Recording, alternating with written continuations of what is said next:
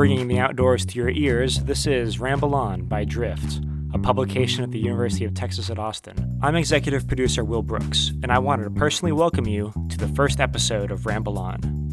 Today's episode, Did You Hear That? All about the sounds you heard, and maybe some of the ones you only thought you did. Today's first piece is by Ale Gavilanes.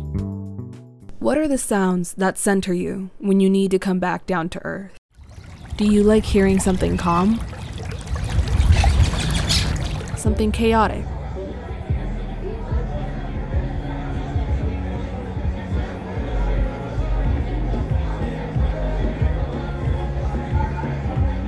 A mix of both?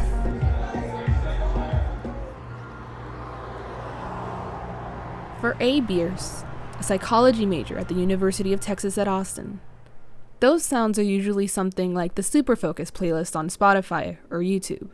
Their favorite playlist is one called Post K by Frida Yilanova.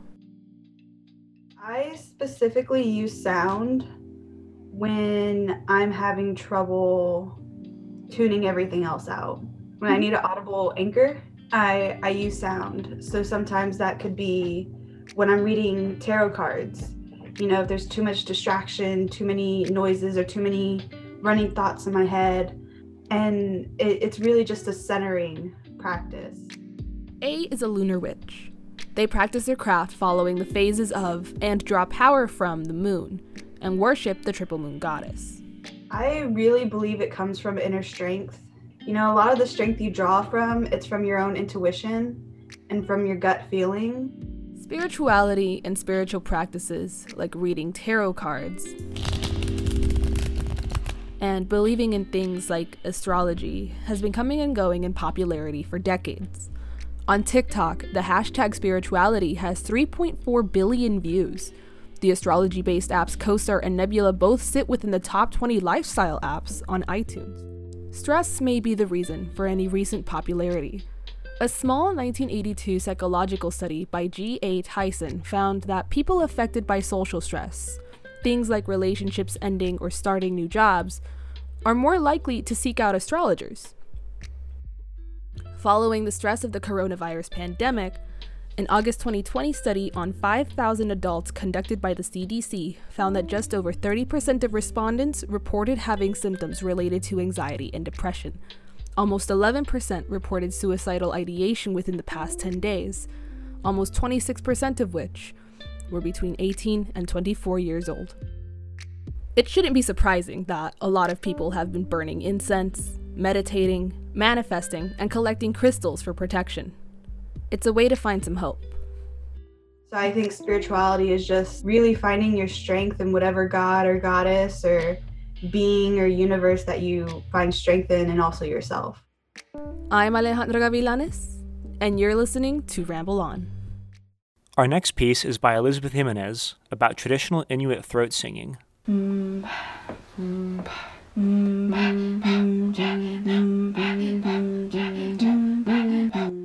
name is Samantha Kiutek Metcalf. My name is Kaylin Inugta Grumprey, and I love to throat sing. Throat singing is a staple of Inuit culture. Traditionally performed by girls or women, they use a variety of inhalations and exhalations to create a beautiful song. Throat singing is a game, so there's no huge rules to it. The only rules it has is whoever laughs or messes up first loses.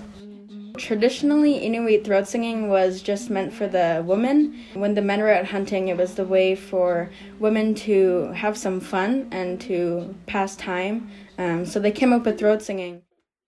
Polar Bear and the Wolf. Let's. This is my favorite song, and you can really hear the difference because um, the two different sounds we do is and that is the polar bear, and then is the wolf.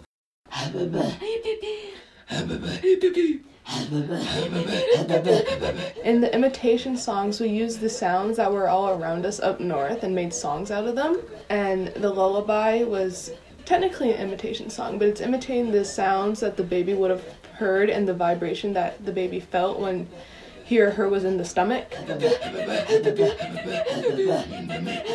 Throat singing is considered a game, but Samantha and Kaylin, who go by the stage name Tanechik, have done throat singing performances from places like the Calgary Stampede to Justin Trudeau's swearing in ceremony.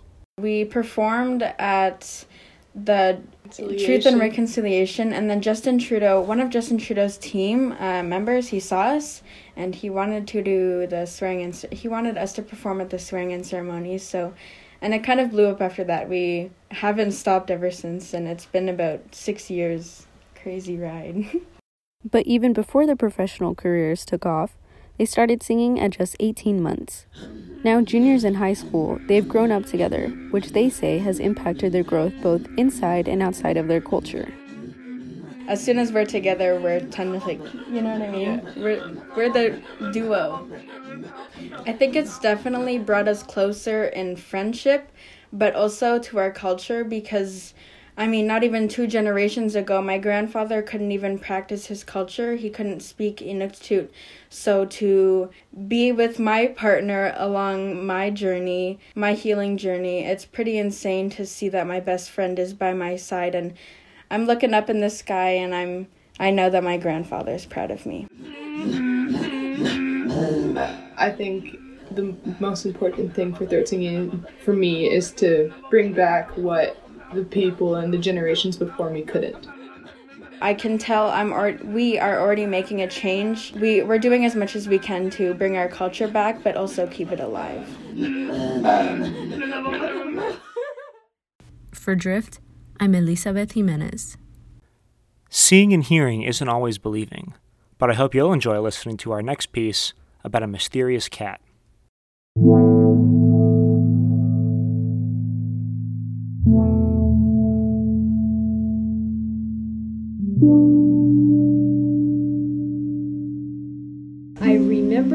Distinctly when we pulled up to that that cage and our driver said, "Look, we've got we've got a jaguarundi." And I remember thinking, "A what?"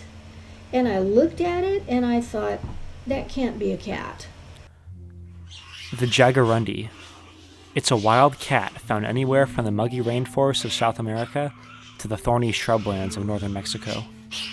And in over 15 years of working with exotic cats, Monica Morrison has only seen one on a trip to Mexico. It is about the size of a house cat, maybe slightly larger, and it's a solid color cat.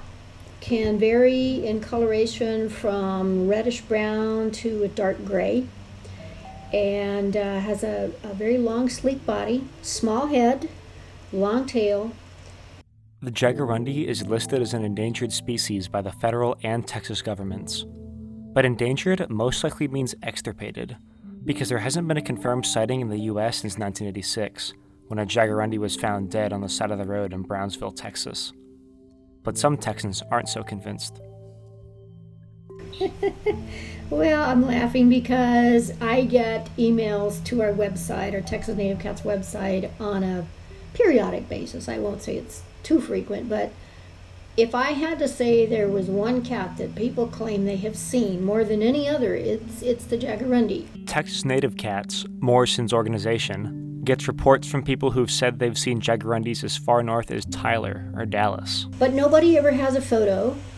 Nobody ever has a scat sample. Nobody ever has a footprint. I think it's kind of like you know the the chupacabra mystique yes. or the even the Loch Ness monster. Okay, but nobody offers up any proof. So. The jaguarundi lacks the mountain lion's size or the ocelot's eye popping pattern. But the jaguarundi, an animal that looks so familiar yet is also so alien, indulges the restless imagination. But you know, I, I mean, I don't want to. I don't want to upset people. I don't want to insult them. But um, I, I ended up getting some photos off the web of river otters and I sent it to him and I said, Could this be perhaps what you've been seeing? It's unclear how much of a historical presence the jaguarundi had in Texas, but human activity and competition with other predators make a return to the Lone Star State increasingly unlikely. So in Rio Grande Valley, you've got um, human disturbance, loss of loss of habitat, habitat fragmentation. They have to compete with the bobcat, the U.S. Fish and Wildlife Service created a jaguarundi recovery plan in 2013 with the goal of establishing a population of 500 Gulf Coast jaguarundis by 2050. But because the Jaguarundi is considered extirpated in the US, the plan's success depends on the availability of funds and on the government's cooperation with Mexico. I remember reading that and getting really excited, and I was down at uh, Laguna Atascosa National Wildlife Refuge, which was part of their, their habitat. And I was talking to a ranger there with Fish and Wildlife Services, and I was so excited, and I said, Well, this is great, so how is this coming? And she said, Oh, we haven't started on it. The Jaguarundi may never return to Texas. Some say it never left. But whatever the truth is, might not actually matter to those who are willing to suspend their own disbelief, even if just for the flick of a cat's tail. The imagination is a powerful thing. It certainly is. It certainly is. Yes. If you believe it hard enough, by George, it'll be true. If you are interested in learning more about Texas Native Cats, Monica Morrison's organization, Go check it out at texasnativecats.org. Thank you, Monica, for your help with this. For Ramble On by Drift, I'm Will Brooks.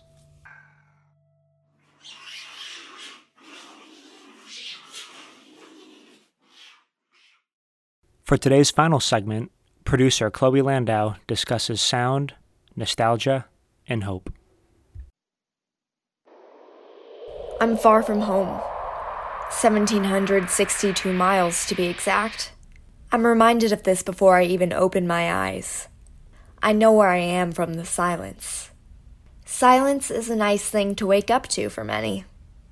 But I'm used to the busy New York streets, where I start my days to the sound of a bus revving up to make a turn down my narrow street, and sounds of mothers hurrying their children to school. Let's go, keep it moving, and my brother clumsily banging pans in the kitchen trying to make an elaborate breakfast. How am I supposed to tolerate the silence here? A reminder of being alone, when I'm used to being surrounded by so much life. Maybe I'm just not where the sound is. I'm on a mission to find new sounds, new experiences, and a new life here in Austin, Texas the live music capital of the world. I will seek the sounds of this new city, a different city, and embrace it for the city that it is the city that will sing, drum, and riff